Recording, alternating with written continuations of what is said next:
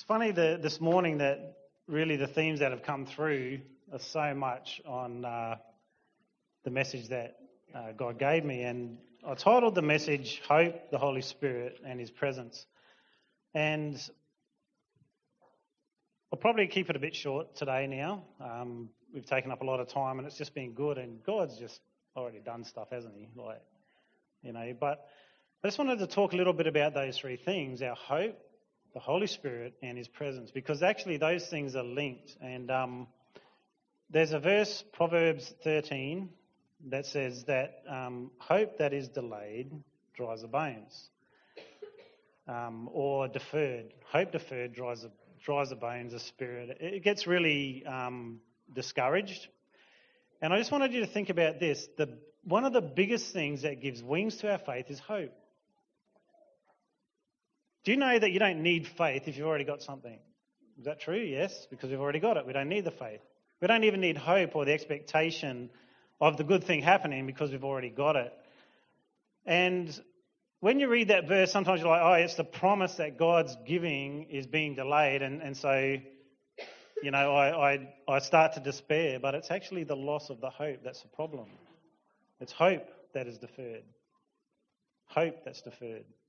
So it's that that actual, hey, this God of mine is actually going to do something. The situation that I'm in is drastic, it's terrible, and it's overwhelming, but I'm going to hope in Him. And I just wanted to go through some things this morning. Um, we're going to look at Abraham firstly. So if you went to Romans chapter 17, verse 21. Just going to read a little bit about this man, Abraham. Now, we most of us will know that um, Abraham was promised by God that he would have a son and he would be the father of many nations. The problem was Abraham was very, very old. Can't be Romans 17, it must be 7. I beg your pardon. Otherwise, I've just added a chapter which isn't very good. Let's make it up as I go along.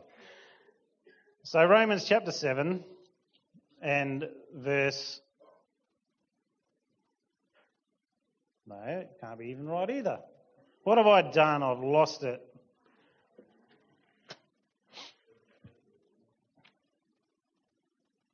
Romans 4, 17 to 21. Okay. Yes, that's it. All right. So, Romans chapter 4, 17 to 21. This is what the scriptures mean when God told him, I've made you the father of many nations. This happened because Abraham believed in the God who brings the dead back to life and he creates new things out of nothing. Even when there was no reason for hope, Abraham kept hoping, believing that he would become the father of many nations, for God had said to him, That's how many descendants you will have. And Abraham's faith did not weaken, even though at about a 100 years of age, he figured his body was as good as dead, and so was Sarah's womb. Abraham never wavered in believing God's promise. In fact, his faith grew stronger. And in this, he brought glory to God. He was fully convinced that God is able to do whatever he promises. And because of Abraham's faith, God counted him as righteous. And when God counted him as righteous, it wasn't just for Abraham's benefit, it was recorded for our benefit too, assuring us that God will also count us as righteous if we believe in him, the one who raised Jesus our Lord from the dead. He was handed over to die because of our sins he was raised to life to make us right with God. So this morning, when we're thinking about Abraham, there's some things that, that he did that helped him hope in God. Okay? Number one, he actually believed in him. He believed that this God who promised would deliver on his promise. Why could he do that? Well, God can't lie. God cannot lie. And if he promises something, it's the truth. And Abraham looked at himself. He, he, I don't know, I guess they didn't have mirrors then. He maybe went over to the oasis and looked in the water and thought, you know, you ever done that in front of the mirror? Looking a few lines and stuff. But he looked at his body and he thought, this body's not real flesh. You know, how could I actually have a kid? It's not possible. But not only that, he looked at his wife as well and thought, she's beyond it. you know. There's no way that she can have a baby. But yet, he looked beyond that and, and he started to have a hope in the God that promised. Okay? Now, sometimes people will say, you know, you just got to have faith, which means you just ignore those things. No, you don't. Did Abraham ignore it? No, he didn't. He looked at his body and he thought, this body's not going to cut it. He looked at his wife's body and said the same thing. It's just not going to happen. You know, we're, we're just not. TMI. but they didn't ignore the facts. Abraham didn't ignore the facts that were around him, or, and he thought, you know, this in the natural looks impossible. This looks like it could never, ever happen. And when the Bible talks about it, it says, even when there was no reason for hope, Abraham kept hoping, believing that he would become the father of many nations. So he didn't ignore what was happening, but Abraham somehow connected into a hope that was higher than an earthly hope. A hope that would not disappoint. A hope that would actually bring him to the point where the promise could come true. You see, we're not to ignore what's happening. But what we're to do is start to hope in something else other than the natural circumstances. This morning we hear testimony that a lady had cancer and she's got six months to live, no matter which way they go. Even if they operate, it's, you know, we're giving you six months. Naturally, we look at that and we think, well, there's no hope. Let's just despair. Let's just go along with the flow and, and, and let it happen. But guess what? There's a group of people praying and believing and hoping in someone who would not disappoint them. Hoping in someone who would not disappoint them. And that was God. So Abraham had a hope within him. It was a hope that didn't just consider the natural circumstances, but considered the God who actually created the nature. You see, there is no one higher than God. He is the ultimate authority. He's the one who made everything. He made you, He gave you breath. And He can work in your life. But there might be some here that, that are in a stage of their life where they're like, there's no hope. And can I tell you something? Don't give up. Don't give up. As soon as that, that hope dies, your faith will die. But as long as that hope is alive, as long as as you've got the hope that one day there will be something better, you can keep going. Because when you run out of that hope, that's when you're going to die. That's when you're going to shrivel up. And you need to remain in the hope. The foundation is important. You need a hope in God. And guess what? You're not the first one in that situation. You really aren't. If you look at Lamentations chapter 3, it, it starts to go through all of the bad things that are happening around. Lamentations 3, 1, 3 sorry, not 3 1, but 3 31 talks about it. And the writer starts to say, well, wait a minute. Yet I'm going to start to remember what God has done. Then it goes on to say, his mercies are new every morning. His mercies are new every morning. And, and, and the writer starts to come back to who God really is. Not what the situation is, but who God is. This God that has saved us. This God that has placed a hope in our heart of salvation. Came back to that.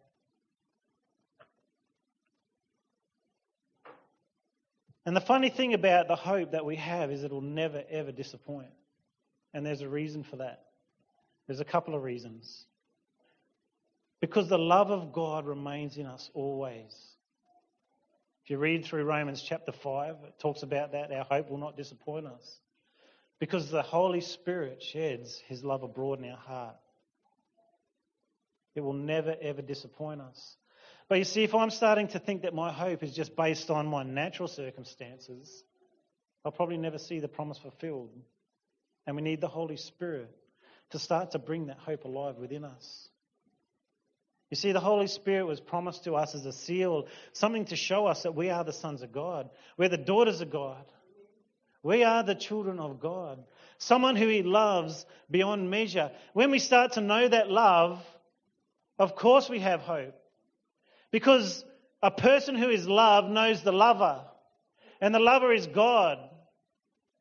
He is the one who loves. And He has given us the Holy Spirit, and, and um, Ian mentioned that this morning how the Holy Spirit is living within us. That's a hope inside of us, but yes, He can be quenched. Hope doesn't disappoint because it's based on God's love. And it's really important to understand that it's Him who loves us unconditionally.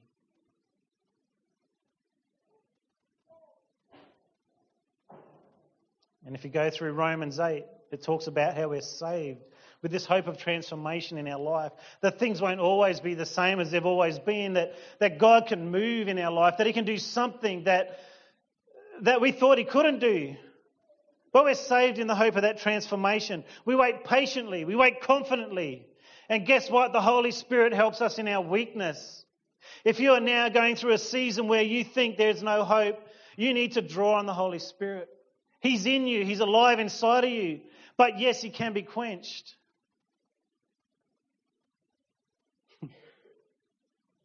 he helps us in our weaknesses. It says, when we don't know what to pray, He prays for us with groanings that can't be uttered. He intercedes on our behalf, and sometimes we just feel that we're so alone that, that nothing can save us. But sometimes we just need to latch onto that Holy Spirit within us, that, that power of God that He's released into our life, and we need to hope against the natural hope. We need to believe in the God that's believable. We need to, to put our full trust in Him. And that's where it starts to happen. When we trust, when we trust when we believe this God who saved us. Didn't He save you? Didn't He turn your life around? Didn't He free you from your sin? Well, that hope doesn't die. The Holy Spirit lives within you and He empowers you. He gives you hope. He gives you comfort. He gives you strength. He gives you the ability to be patient.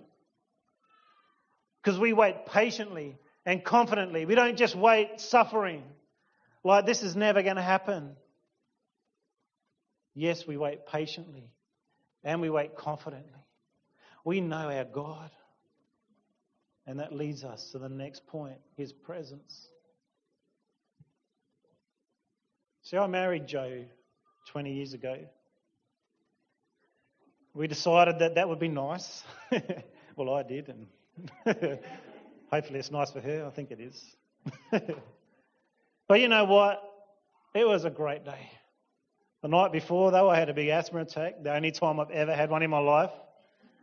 Must have been nervous, something happening. But it was a good expectation. It was a hope of a future with this lady. To be my wife for the rest of my life, that someone I can love and, and care for and, and show God to. And I love that testimony this morning, Catherine, about Mark. Isn't that beautiful? A man who has stood up and said, I am going to be God in this house. Not God Almighty, but I'm going to represent Him. I'm going to bring to my wife His love. I'm going to show her that, that if we can trust in Him, things can change. Things can change. So we got ready for the wedding and then we turned up. We gave our vows and promised to love one another forever.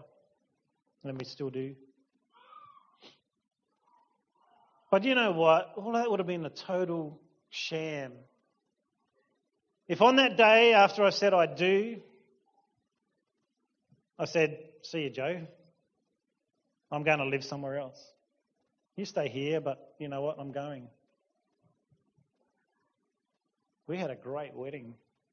We had celebrations. She was dressed up beautifully. I cried and stuff, you know, because she looked so beautiful. but my heart was just so happy. I was overwhelmed with what was happening. This was the wedding day. But do you know what? A wedding does not make a marriage.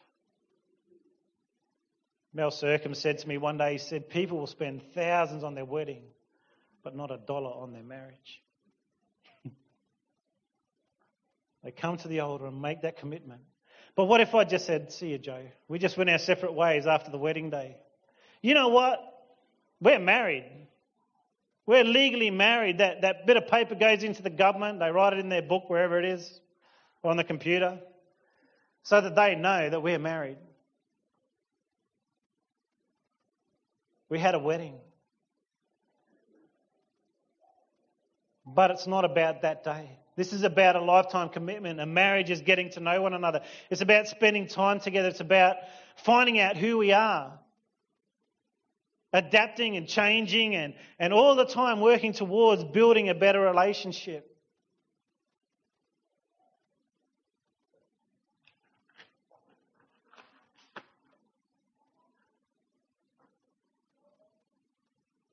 And do you know what that builds? It builds trust.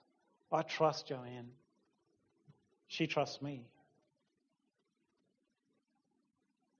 And yet, sometimes it's like that with our salvation. We, we come to God, it's like, whoa, this is great. I've accepted God in my life, my sins are forgiven. And then we just sort of part ways. It's like, you know what? I'm just going to do what I want to do. Are you saved? Absolutely. Did you come to the altar that day and, and find Him? Yes, you did. But I tell you what, true salvation goes way beyond that.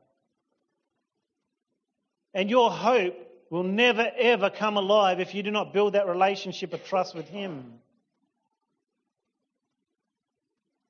Romans 15:13 says, God will fill you with joy and peace and cause you to trust in Him.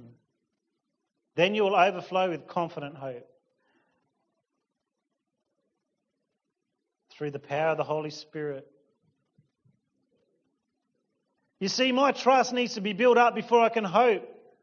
God will fill you with joy and peace as you trust in Him. And then, only after that, you will have a hope. A confident hope. A hope that, that has the power of the Holy Spirit behind us.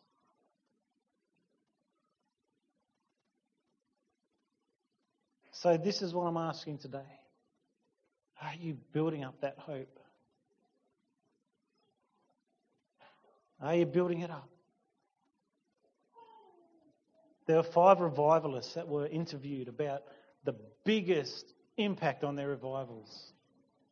All of them said this there's time spent waiting before God.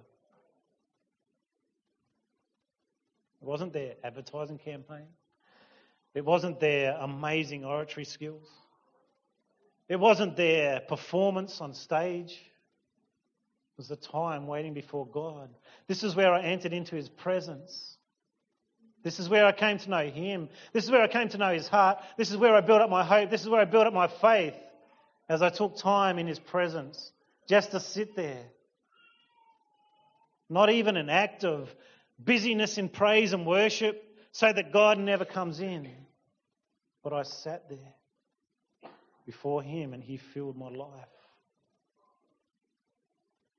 And you know what? When you enter that place beyond the veil, as, as Ian talked about this morning,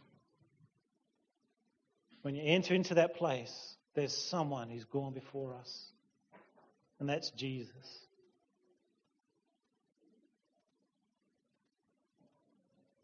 That's Jesus. When the Israelites saw Moses, he came off the mountain after receiving the law. His face shone with the glory of God. and He had to wear a veil so they wouldn't be exposed to it. Paul says that wasn't the point. They needed the veil not because of his glory shining through Moses, but because their hearts weren't open to that glory. Their hearts weren't open to that glory. Why is it that one man could scale the mountain and plead for God to show him his presence? And God passed by as he hid him in the cleft of a rock. And as he passed by, the glory came and shone upon Moses. Yet we had all these people down on the plain that couldn't even just look at the glory on Moses' face. They were all men. But one of them knew God. It says that Moses talked with God face to face. He understood that, that that's what the relationship was meant to be. And that's what our relationship's meant to be. It's meant to be face to face. It says the veil's been removed. Why? Because we are meant to be living in God's glory. Because we reflect God's glory, and it says that man is God's glory. Well, that's big. Mankind is man's glory. I mean, God's glory. That's amazing. And you know what this does? This transforms us. So 2 Corinthians chapter 3. Just going to read that from verse 12.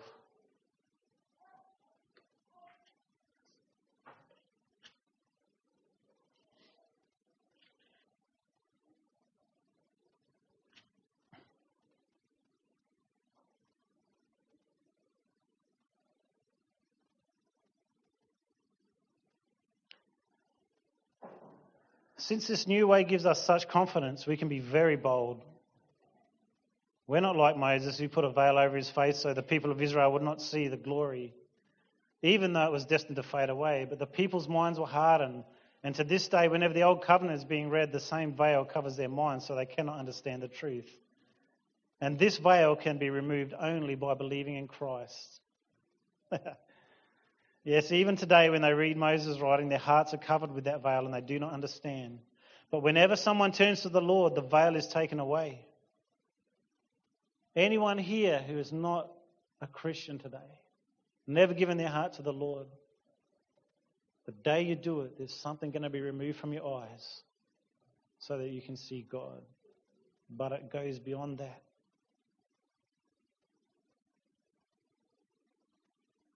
For the Lord is the Spirit, and wherever the Spirit of the Lord is, there is freedom. So all of us who have had their veil removed can see and reflect the glory of God, and the Lord, who is the Spirit, makes us more and more like Him as we are changed into His glorious image. The veil had to be taken away.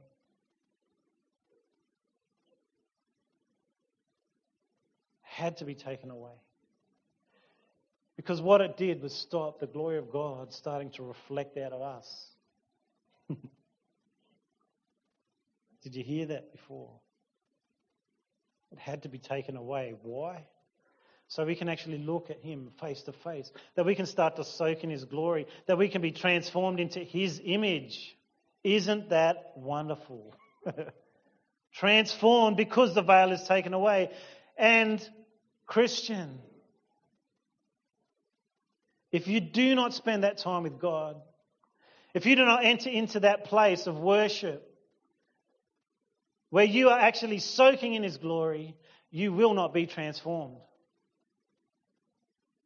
And your hope will begin to die because you do not build a trust, you do not build a love, you do not build the relationship with God that you need. And Abraham believed in God. He didn't look at earthly hope, he looked at godly hope. And God never changes. He's good, and He's good forever. And He wants good things for us. So build your hope. Let the Holy Spirit fill you. Enter into a place of worship. And I know there's many here who will, will probably be thankful and and thank God for stuff He's done. There's probably some who will praise Him and, and say, God, you are really amazing. Let's face it, we can think someone's amazing who's a scumbag. We've seen it so many times on the sporting field, the rock and roll field. Wow, they're amazing, but their life is a shambles. They're, they're just not nice people. But guess what? Praise is for what someone is in some area and they can say, Yeah, they're amazing, they're an amazing football player. And you can praise that. You can even thank people who are horrible because they've done something for you. But I tell you what, when it gets down to worship, you are now soaking in the presence of God. You are now just being there because they are there. And it's His presence that comes in. And to enter into that place of worship, if you've never done it, and I know there's Christian people that have been in church for a very long time that never have worshiped God because their heart has never surrendered and never said, God, you're my boss. You're my everything. And only when you get to that place of worship is your heart actually surrendered. Only when you're in that place of worship do you start to soak up who God is. You are in His presence. It's not because He's done amazing things, it's not because He is amazing, but it's just because He is. And that presence starts to fill your soul and it refreshes like nothing else because, you know, when we receive that Holy Spirit, it says times of refreshing will come. Holy Spirit, sweet Holy Spirit, He's amazing. And He's there to help you. So this morning, don't ever give up. Let the hope of God rise in you. And if you're in a bad situation, trust in Him because he will deliver you. God is faithful who promised.